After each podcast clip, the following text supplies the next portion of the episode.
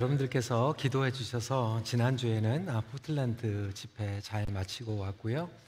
어, 오늘은 꿈꾸는 자가 오는도다 네 번째로 유혹의 경계선에서라고 하는 제목으로 아, 말씀을 나누도록 하겠습니다. 어, 꿈꾸는 자에게 유혹은 실현보다 더 파괴적입니다. 실현은 오히려 우리의 믿음과 꿈을 굳건해 주기도 굳건히 세워주기도 합니다. 연단시키는 훈련의 작용을 하기 때문입니다. 그런데 반면은, 반면에 사탄은 어떻게 해서든지 유혹을 통해서 우리로 하여금 넘어뜨리게 하려고 합니다. 믿음을 흔들어 놓으면서 거룩한 하나님의 꿈을 잃어버리게 만들려고 유혹하는 거죠. 그래서 우리가 기억해야 되는 것은 하나님의 거룩한 꿈 그리고 사명을 붙잡고 나아가는 모든 이들에게는 반드시 유혹이 찾아옵니다. 요셉에게도 유혹이 찾아오죠. 요셉뿐만이 아닙니다. 성경에 등장하는 모든 인물들이 유혹을 경험하게 됩니다. 모세와 같은 경우에도 하나님의 방법이 아닌 자기의 인위적인 방법으로 자기 민족을 구원하려고 하는 유혹에 빠지게 되죠. 하나님을 그렇게 사랑했던 하나님 마음에 합당했던 다윗도 바세바의 유혹에 빠지게 됩니다. 다니엘과 같은 친구는 우상 숭배라고 하는 유혹에 어, 믿음으로 이기게 하지만 끝없이 그에게 유혹은 찾아오게 되었습니다. 그리고 공생애를 시작하시는 예수님에게도 유혹은 찾아왔습니다. 그리스도인들은 세상 속에 속하지 않지만 우리는 세상을 살아가야 합니다. 세상에 속하지 않지만 불구하고 이 세상을 살아가다 보면 결국 이 세상 가운데 유혹의 경계선들이 있게 됩니다. 그렇다면 우리에게 끊임없이 찾아오는 이 유혹, 그리고 이 유혹의 경계선을 넘지 않고 우리는 어떻게 승리하며 살아갈 수 있을까요? 몇 가지 함께 나누길 원합니다. 첫 번째로 우리가 유혹의 특성을 알아야 합니다. 요셉에게는 보디발의 아내라고 하는 유혹이 기다리고 있었습니다. 지난주 우리 배정우 목사님께서 말씀을 전해주신 대로 요셉은 애굽의 노예로 팔려가게 되죠. 보디발의 집에 노예로 팔려간 그에게 하나님의 은혜가 임하기 시작합니다. 보디발이 안 믿는 사람이었지만 요셉을 통하여서 하나님의 은총이 베풀어지고 집안의 일들이 형통하게 되는 것들을 보게 됩니다. 여러분, 사실 우리 믿는 사람들에게는 이러한 일들이 일어나야 됩니다. 믿는 사람이 어, 그 집안에 결혼을 하고 들어갔더니 그 집안이 형통하고 믿는 사람이 그 비즈니스에 하이어됐더니 그 직장에 들어갔더니 그 직장이 하나님의 임재하심을 경험하고 어느 한 사람이 들어왔더니 우리 목장이 경험이 부흥이 일어나게 된다고 하는 것은 매우 정상적인 거죠. 오히려 반대로 들어가니까 더 힘들어지는 경우들을 보기도 합니다. 요셉과 같은 경우에는 하나님의 은혜가 임하게 됩니다. 보디발이 그것을 알아보고 모든 것들을 요셉에게 맡겨버립니다. 이제 시간이 지나고 요셉은 건장한 20대 청년이 되었습니다. 형들로부터 경험했던 그 배신, 상처가 있었지만 애굽의 종으로 팔려와서 이제는 당대 최고의 친위대장 집 보디발의 집에서 매니저가 된 거예요. 총리가 된 거예요. 놀랍지 않습니까? 그 밑에 많은 하인들이 있었어요. 어, 하나님께서 나에게 주신 꿈이 이거였나? 어, 시련을 겪고 하나님 앞에 믿음으로 간절히 매달렸더니 하나님께서 나의 꿈을 이렇게 이루어 주시는 건가? 착각할 정도로 그는 형통함을 경험하게 됩니다. 말씀해 보니까 보디발이 요셉에게 모든 것들을 맡겼다라고 이야기하고 있습니다. 하지만 그에게도 넘지 말아야 할 경계선이 있었습니다. 9절에 요셉은 이렇게 얘기합니다. 이 집에 나보다 큰 이가 없으며 주인이 아무것도 내게 금하지 아니하였어도 금한 것은 당신뿐이니 누구죠? 보디발의 아내. 당신은 그의 아내임이라.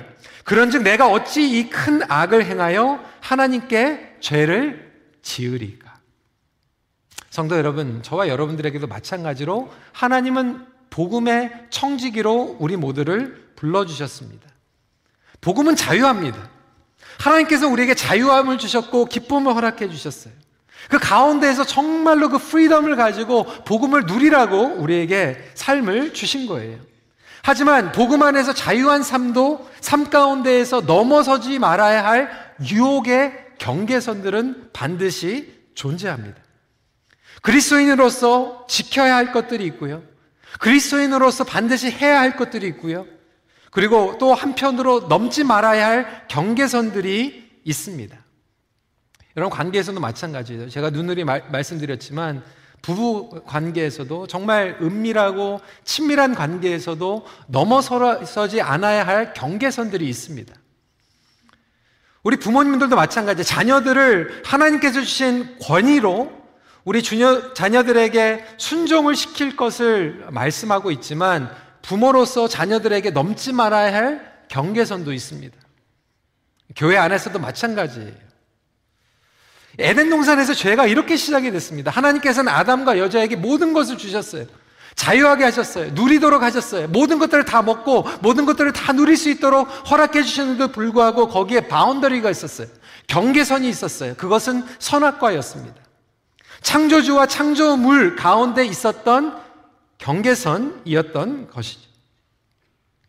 아담과 여자는 그 모든 것들을 다 누릴 수 있는데도 불구하고 우리 인간의 죄성은요, 우리가 넘지 말아야 할 것을 항상 봐요. 그것만 가지면 행복할 것 같아요. 하나님께서 우리에게 너무나도 많은 것들을 주셨는데 내가 가지지 말아야 될 것, 내가 넘으면 안 되려야 될 것들을 내가 넘어서는 순간 행복해질 것이라고 하는 그 죄의 유혹의 착각 가운데 살아갈 때가 많습니다. 특별히 우리가 조심해야 될 때는 성공할 때, 우리의 삶이 편안해질 때, 여러분 예전에 우리 이민 초기에는요 정말로 삶이 간절했어요. 시련 가운데 있었어요. 기도하지 않고서는 살아갈 수가 없었어요. 오히려 삶이 윤택해지면서 우리는 이러한 유혹에 빠지게 되죠. 토마스 카를라인은 이렇게 얘기했습니다. If 100 men can overcome suffering, only one out of 100 overcomes success. 100명이 고난을 이겨낼 수 있다면 그 중에 한 명 정도가 성공을 이겨낼 수 있다. 많은 지도자들이 그리고 삶을 살아가면서 윤택하게 삶을 살아가는 사람들이 오히려 더 큰 유혹에 빠지게 되는 이유가 여기에 있습니다. 우리가 이 유혹의 특성을 알아야 될 텐데 첫 번째로 우리의 취약점을 공격한다라는 거예요. 우리 모두는 죄인입니다. 우리는 죄의 DNA를 가지고 태어났어요. 그래서 나름대로 누구나 여기 계신 모든 분들에게 취약점이 있습니다. 약점이 있어요. vulnerable spot이 있어요. 저에게도 있고 여러분 모두에게 취약점이 있습니다. 요셉과 같이 20대의 건장한 청년에게는 어떠한 취약점이 있었을까요? 성적인 유혹이죠. 젊은이들에게, 남자들에게 성적인 유혹, 여자들에게도 마찬가지겠죠. 이 보드발의 집에서 총리로 있으면서 요셉은 자기가 모든 사람들을 명령할 수 있었어요. 모든 사람들을 어떻게 보면 통제할 수 있었어요. 그런데 요셉이 통제할 수 없는 단 한 사람이 있었는데 그 누구였죠? 보드발의 아내였어요. 그러니까 요셉에게 취약점이죠. 보드발의 아내가 요셉을 보니까 뭐라고 얘기하고 있어요? 잘생겼거든요. 6절에 보니까 요셉은 용모가 빼어나고 아름다웠더라. 이 보디발의 아내에게도 사실 유혹이 찾아온 거죠. 남편은 맨날 바빠가지고 바로 옆에만 붙어 있고 집에도 안 들어오고 요셉에게 다 맡겨놓고 갔는데 보니까 요셉이 너무 잘생겼어요. 너무 똑똑해. 정말 믿음이 가. 요셉에게도 보디발의 아내라고 하는 유혹이 기다리고 있었고 보디발의 아내 입장에서도 요셉이라고 하는 유혹이 기다리고 있었는지 몰라요. 여러분, 우리가 아무리 인간적으로 노력을 한다라고 할지라도 사단은 우리의 취약점을 어떻게 보면 우리보다 더 잘 알고 있습니다. 우리의 vulnerable spot, weak spot을 너무나도 잘 알고 있고 그것을 전략적으로 공격합니다. 그래서 가장 필요한 것은 무엇이냐면 내가 내 힘으로 이겨낼 수 있다라고 고백하는 것이 아니라 하나님, 저에게는 이러한 약점이 있습니다. 저에게는 이러한 취약점이 있기 때문에 하나님께서 저를 보호해 주시지 않으면 저는 하나님의 은혜가 없으면 넘어질 수밖에 없습니다라고 고백하는 것이 가장 저희들을 protect 할 수 있는 거예요. 우리는 유혹에 빠지면요. 어떻게 하죠? 사단이나 상황에 책임 전가합니다. 사단 때문에 우리가 유혹에 빠졌어. 상황 때문에, 아, 저 사람 때문에 우리가 유혹에 빠졌어. 우리는 블레임합니다. 책임 전가합니다. 물론 사단이 그 취약점을 잘 알고 유혹하는 것은 사실이지만 그 부분을 하나님께 의지하고 거룩한 능력과 은혜를 구하지 못한 것은 우리의 책임이에요.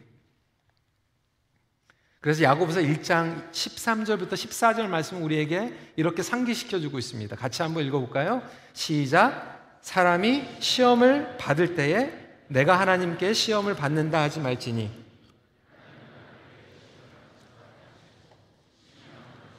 아니하시니라. 오직 각 사람이 시험을 받는 것은 자기 욕심에 끌려 미혹됨이니. 그렇다면 여러분의 취약점은 무엇입니까? 여러분의 weak spot, 연약한 영역, vulnerable spot은 무엇입니까? 요새가 같은 경우에는 성적인 유혹지만 어떤 분들에게는 낮은 자존감이 그분들에게 취약점입니다. 낮은 자존감 때문에 사람들한테 계속 인정받고 싶은 거예요. 특별히 우리 티네이저들이 어, 이성 교제를 할 때 그 낮은 자존감에 빠지게 되다 보니까 아, 내가 어, 나의 몸을 주지 않으면 나의 남자친구가 떠날 거야. 하나님을 두려워하기보다 그 취약점에 빠지게 되고 또 타협하고 유혹에 빠지는 경우들이 얼마나 많은지 몰라요. 티네이저들에게만 있는 것이 아니죠. 교회 안에서도 그리고 세상을 살아가면서도 낮은 자, 존감 때문에 하나님보다 사람들을 더 의식하게 되는 유혹에 빠지는 경우들이 얼마나 많은지 몰라요. 그러니까 하나님을 사랑하기 때문에 신앙생활 하는 게 아니라 체면 때문에 종교적인 죄책감 때문에 신앙생활을 하게 되는 유혹에 빠지게 되는 거예요. 어떤 분들은 자기의 의에 대한 취약점을 가지고 있어요. 교만함이죠. 그러다 보니까 다른 사람들을 끊임없이 공격하는 유혹에 빠지게 됩니다.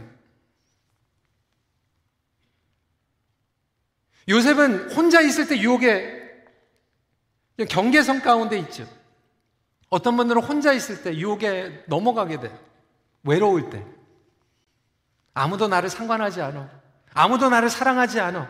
아무도 나를 걱정해 주는 사람이 없어. 혼자 있다 보면, 아프다 보면, 시험에 걸리다 보면 서럽고, 막 이상한 생각들이 들기 시작하는 그러한 유혹에 빠지는 경우들이 얼마나 많은지 몰라요.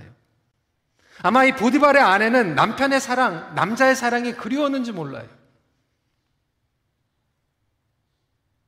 우리가 교회 안에서도 이런 유혹에 빠지게 됩니다. 제가 몇 년 전에 목회자 세미나에 갔는데요. 어느 작은 이민교회 목사님께서 그 얘기를 하는 거예요, 솔직히. 교회를 성장시킬 수만 있으면 영혼이라도 팔고 싶다는 거예요. 여러분, 그 얼마나 무서운 얘기입니까? 교회를 성장시킬 수 있으면 영혼이라도 팔고 싶다는 거예요. 이해가 가더라고요. 무슨 짓을 해서든지 사람들을 모으고 싶은 거예요. 다른 교회에서 데리고 오서라도.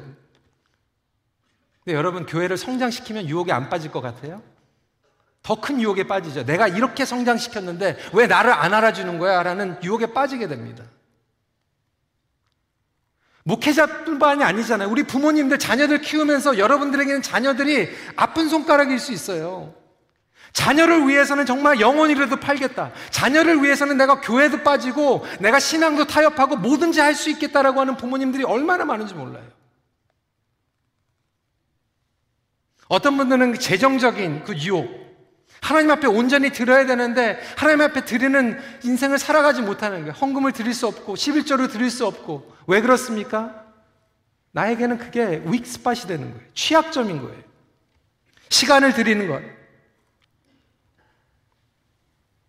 우리 모두에게 취약점이 있다라고 하는 거예요. 여러분의 취약점은 무엇입니까? 한번 생각해 보세요. 결국은 그 취약점을 사단은 계속해서 유혹합니다. 지금도 여러분 유혹 가운데 계신 분들이 있을 거예요. 왜 자꾸 그 유혹이 찾아오는가? 여러분들이 그것에 번오버하기 때문에 그런 거예요. 두 번째로 우리가 유혹에 대해서 알아야 될 것은 반복적으로 집요하게 찾아옵니다. 요셉은 유혹에 넘어가지 않았어요. 문제는 유혹이 단 한 번에 끝나지 않는다, 않는다라는 거예요.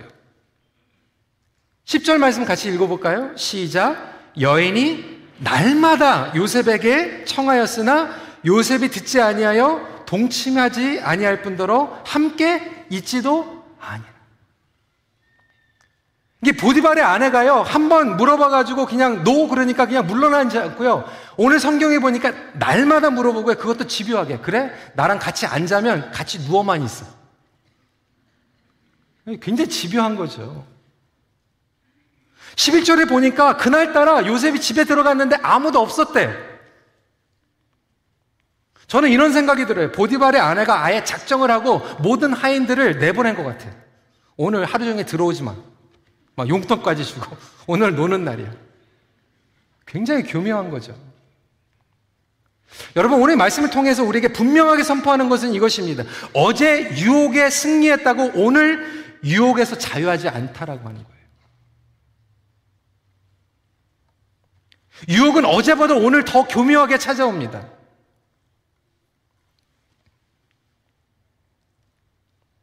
언제까지? 죽을 때까지. 우리 어르신들 오늘 이 말씀 들으면서 아 나는 요새까 가지 뭐 성적인 유혹 뭐 이런 거 없어. 여러분 유혹은요 계속 진화합니다. 나에게 그러한 성적인 유혹이 자유했다라고 해서 유혹에서 자유해진 것이 아니라 더 큰 유혹에 빠질 수 있어요. 아, 내가 젊었을 때는 유혹 때문에 조심하고 기도하고 하나님과 매달렸는데 이제는 나 그런 거 없어 그러면서 오히려 옛날부터 기도하지 못하고 말씀에 의지하지 못하고 영적으로 깨어있지 못한 아, 그냥 이렇게 살아가면 되는 거야. 나는 다 됐어. 할 만큼 다 했어. 그러면서 영적으로 게으르고 영적으로 더 큰 하나님의 말씀과 멀어지는 유혹에 빠지는 경우들이 얼마나 많은지 몰라요. 아까도 말씀드렸잖아요. 교회 성장을 위해서는 내가 뭐든지 하겠다라고 하는 유혹에 빠지다가 교회를 성장시키니까 내가 이렇게 성장시켰는데 나는 누릴 수 있어 라고 얘기하는 것처럼 젊었을 때는 하나님 내가 성공하기 위해서 모든 일을 하겠습니다 라고 하고 성공하고 나중에 모든 것들을 누렸더니 그다음부터는 왜 나를 안 알아주는 거예요? 자녀들을 통제하려고 하는 유혹에 빠지고 다른 사람들의 말을 듣지 않는 유혹에 빠지고 여러분 우리의 인생에 있어서 유혹은 끝이 나질 않아요. 죽는 그 순간까지 사실 유혹은 반복적으로 집요하게 찾아옵니다. 세 번째로 유혹은 진리를 왜곡시킵니다. 요셉이요, 이게 안 돼 했으니까 옷을 막 붙잡고 있으니까 옷을 벗고 도망가 버려요. 근데 여러분 14절과 15절에 어떤 일이 일어나게 되죠? 같이 한번 읽어볼까요? 시작.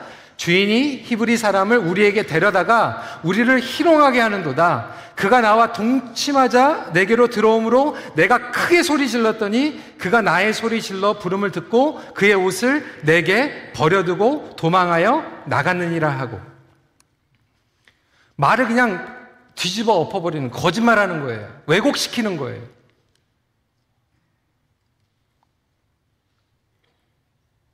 여러분 우리가 사랑에 메마르다 보면요 유혹에 빠지게 되는데 어떤 유혹에 빠지게 되면 집착의 유혹에 빠지게 됩니다.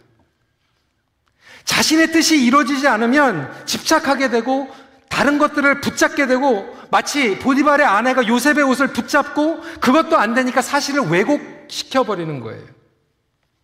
사단은요, 계속해서 우리에게 진리를 왜곡시키는 유혹을 던집니다. 에덴 동산에서 마찬가지에서 하나님께서 아담에게 정령 너는 죽겠다라고 얘기했는데 사단은 그것을 얘기하죠.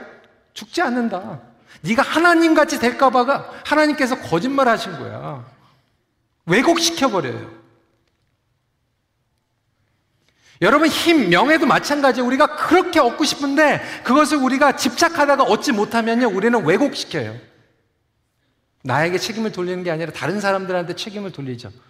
그것 때문에 내가 얻지 못한 거예요. 그 사람 잘못 때문에. 집착하게 되고 결국 집착은 모든 것들을 왜곡시켜 버립니다. 유혹에 빠지다 보면 우리는 하나님의 진리를 듣고 싶지가 않아요. 하나님의 진리를 들으면 우리가 회개해야 되거든요. 돌이켜야 되거든요. 오히려 더 힘든 상황이 올 수 있다 보니까 그냥 쉽게 가려고 우리에게 하나님의 말씀을 듣고 싶지 않은 유혹이 찾아오기도 해요. 저는 예전에 청년 때 유, 아, 요배, 요셉에 대해서 메시지를 전한 기억들이 있거든요. 근데 이번에 이 말씀을 묵상을 하면서 이런 생각이 드는 거예요. 보디발이 집에 왔는데 보디발의 아내가 요셉의 옷을 붙잡고 얘기하면서 어, 자기를 레이프하려고 했다고 자기를 덮치려고 얘기했다고 얘기를 하는데 보디발의 입장에서 어땠을까? 정말 아내의 말이 믿겨졌을까?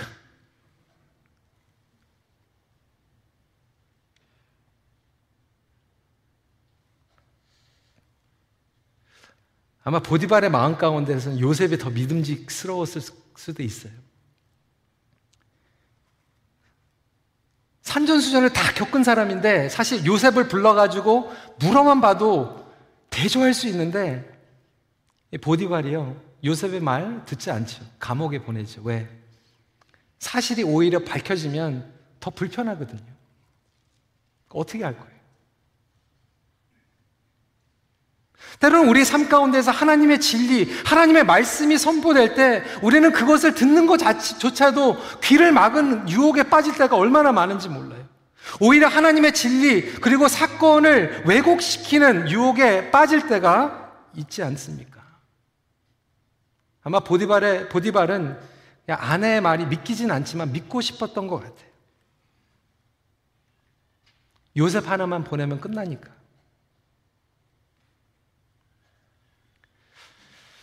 우리가 유혹의 특성을 알 뿐만이 아니라 두 번째로 주, 굉장히 중요한 부분이죠. 하나님을 경외함이 최고의 방지 능력입니다.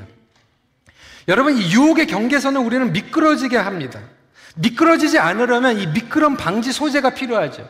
겨울에 눈이 많이 오면 얼음길을 갈 때 스노우 타이어가 필요하잖아요. 미끄러울 때 막 슬리퍼 신고 나가면 안 되잖아요. winter boots를 신고 나가야 되잖아요. 뭐 스노우 타이어 낀다고 뭐 미끄러지지 않는 뭐 보호가 되는 건 아니지만 그래도 도와줍니다. 마찬가지로 우리 삶 가운데서 끊임없이 유혹에 찾아올 때 우리를 유혹으로 하여금 최고로 보호해 줄 수 있는 방지 능력은 뭐냐면 하나님을 경외함인 줄 믿으시기 바랍니다. 구절에 요셉은 이렇게 고백합니다. 내가 어찌 큰 악을 행하여 하나님께 죄를 지으리까? 물론 요셉이 보디바를 향한 의리가 있었어요. 충성심이 있었어요. 로열티. 무엇보다도 더 궁극적으로 하나님을 향한 로열티가 있었어요. 하나님을 경외하는 로열티가 있었어요. 기본적으로 하나님께 죄를 짓는 것이다.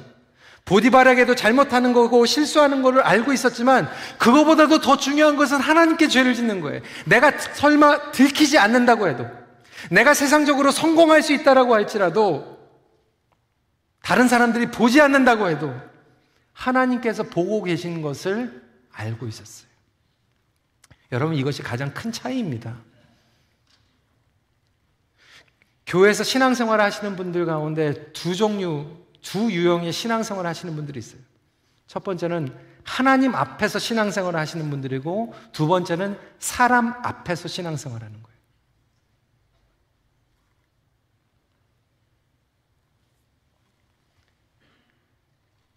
하나님 앞에서 신앙생활을 하는 분들은요, 시간이 지나면 자연적으로 영적으로 성장하고 성숙합니다. 그런데 사람 앞에서 신앙생활을 하시는 분들은요, 수년이 지나도 성장할 수가 없어요. 왜? 사람에게 보이기 위해서 신앙생활 하니까. 누가 볼 때만 기도하니까. 누가 나오라고 하면 나오니까. 근데 하나님 안에서 하나님 앞에서 신앙생활을 하시는 분들은 누가 보지 않아도 하나님을 향해서 신앙생활을 하는 거죠.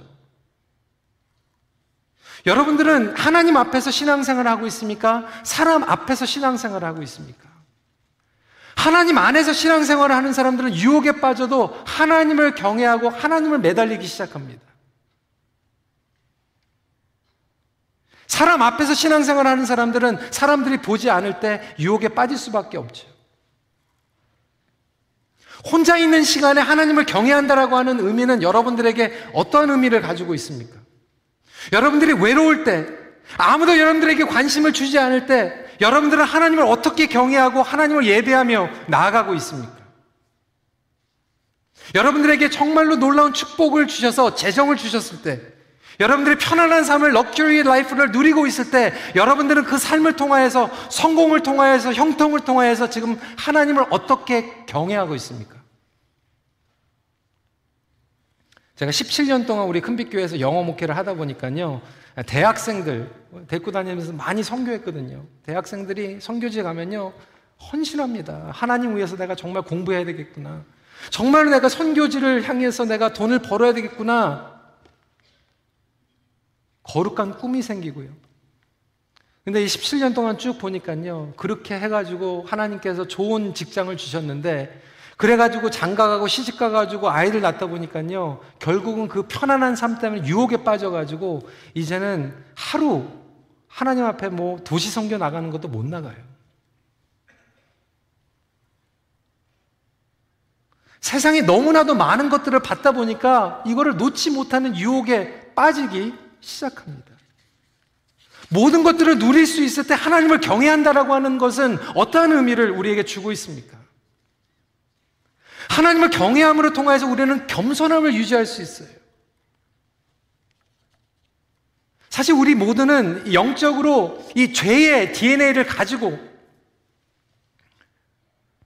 우리는 아담의 자손들이에요. 첫 아담의 자손으로 태어났습니다. 우리는 죄의 핸디캡, 핸디캡을 가지고 태어났어요. 우리 모두는.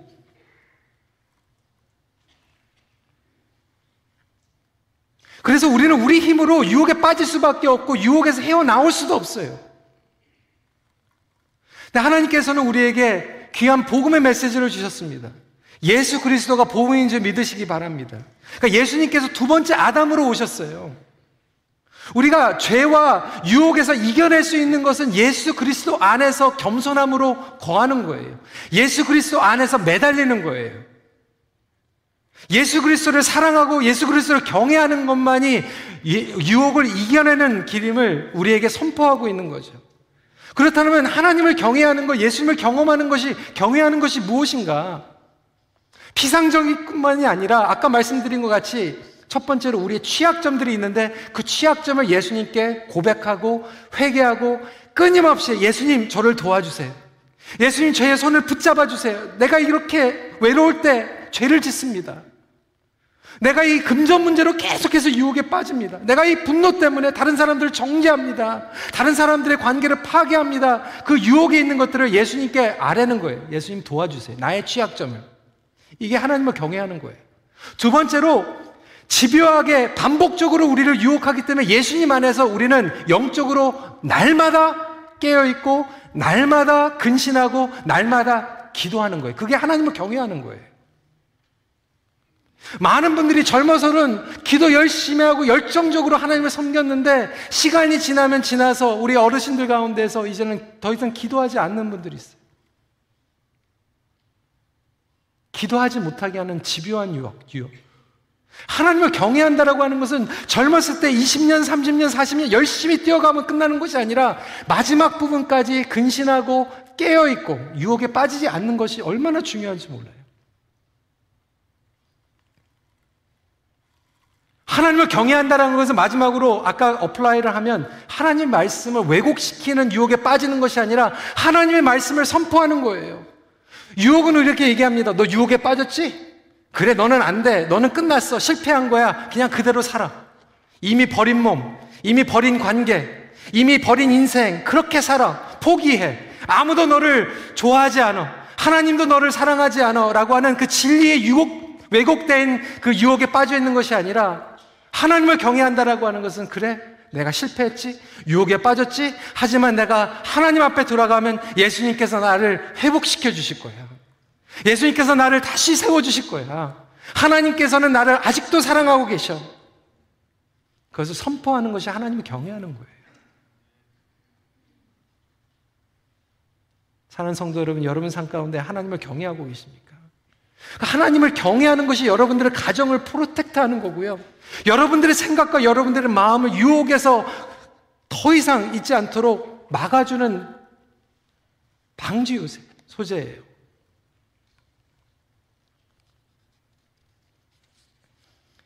마지막 포인트입니다.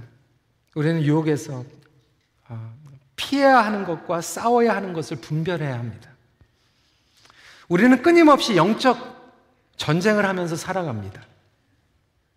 전쟁 가운데서는요, 피해야 할 것이 있고 싸워야 할 것이 있습니다. 아무리 군사력이 좋아도요, 아무리 내가 싸움을 잘해도요, 지뢰밭은 피해가야 되는 거예요.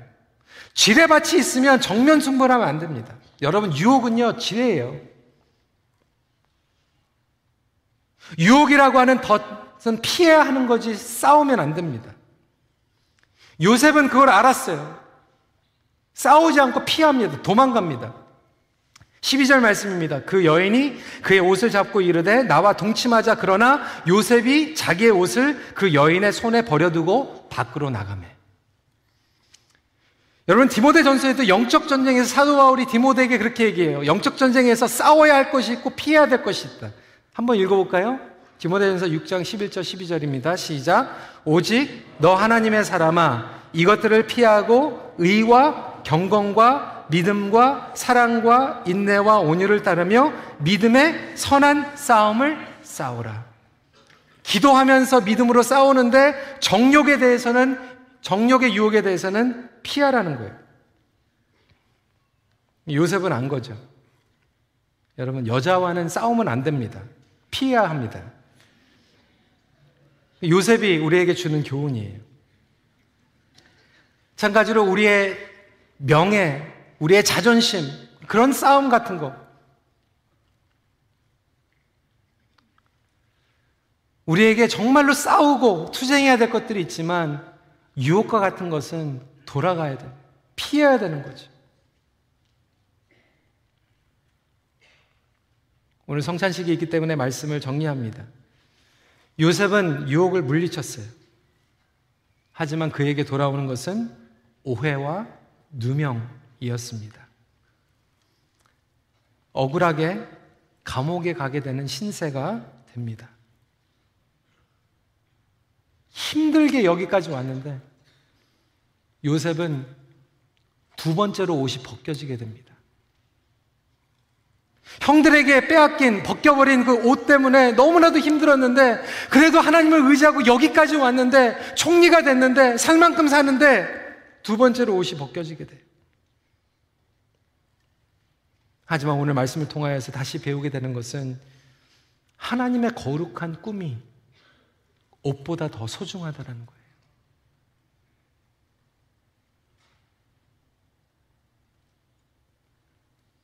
여러분은 어떤 선택을 하시겠습니까? 하나님의 사명, 하나님의 꿈을 붙잡으시겠습니까? 여러분들이 힘들게 얻은 옷을 붙잡겠습니까?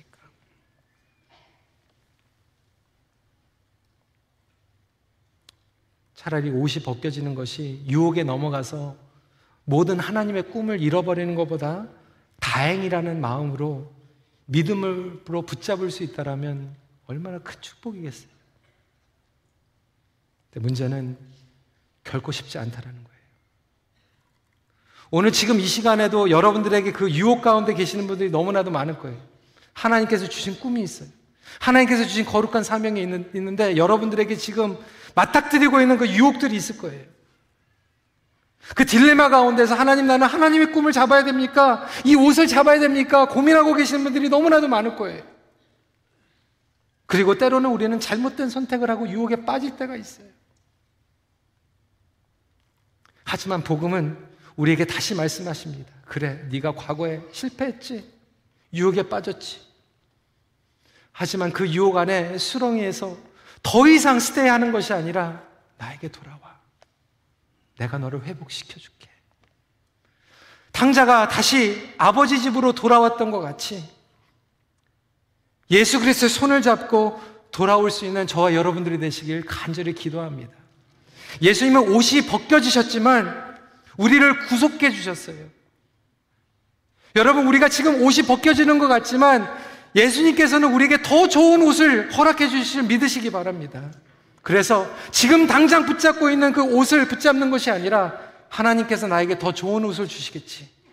하나님께서 더 나에게 거룩한 비전의 옷을 주시겠지라고 하는 믿음을 선포하면서 주님 안에서 우리가 실패하고 연약하고 유혹에 빠졌지만 오늘 회복받고 내일 승리를 경험할 수 있는 우리 모두가 되기를 간절히 기도합니다. 하나님을 경외함이 가장 놀라운 능력입니다. 같이 기도하겠습니다. 성도 여러분, 오늘 말씀을 붙잡고 저희들이 기도하면서 여러분, 모든 성도들이 유혹 가운데 노출되어 있어요. 우리는 이 세상을 살아가면서 이 유혹의 경계선 위를 걸어갈 때가 얼마나 많은지 몰라요. 우리의 취약점을 우리도 알고 있지만 우리보다 사단이 더 잘 알고 있다라면 여러분들의 약점을 통해서 지금도 공격하고 있을 거예요. 여러분들의 생각, 여러분들의 마음, 여러분들의 관계, 여러분들이 소중하게 여기고 있는 것들. 집요하게 날마다 포기하지 않고 하나님의 진리를 왜곡시키면서 여러분들을 유혹하고 있을 때 여러분 그 모든 영역들 가운데 이 시간에 기도했으면 좋겠어요. 하나님, 하나님이 나에게는 가장 소중합니다. 하나님을 경외하게 해주세요. 그 취약점마다 하나님을 인정하게 해주세요. 하나님을 의지하게 해주세요. 하나님 나를 도와주세요. 우리 가족을 보호해 주세요. 우리 교회를 보호해 주세요. 우리가 예수 그리스도 안에서 승리할 수 있도록 도와주세요. 그렇게 함께 기도하는 시간 갖도록 하겠습니다. 기도하시겠습니다.